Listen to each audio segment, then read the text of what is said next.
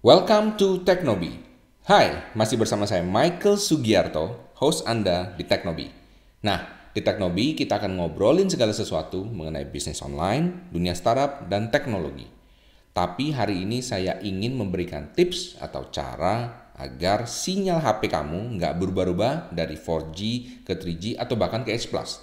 Nah, sebelum saya memulai tutorial ini, jangan lupa ya untuk subscribe, klik loncengnya, dan like video ini. Dan kita akan lanjut sesudah yang satu ini.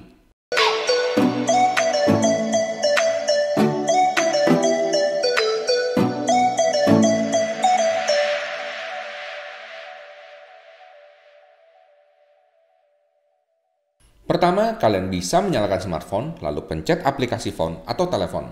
Sesudah itu, tekan kode bintang pagar bintang pagar 4636 pagar bintang pagar bintang.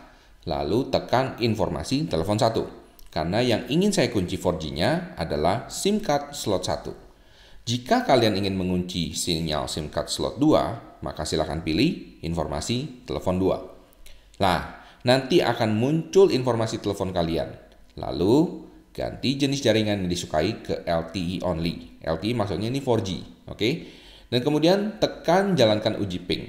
Setelah itu, sekarang kalian sudah otomatis hanya eksklusif mendapatkan jaringan 4G saja. Mudah bukan?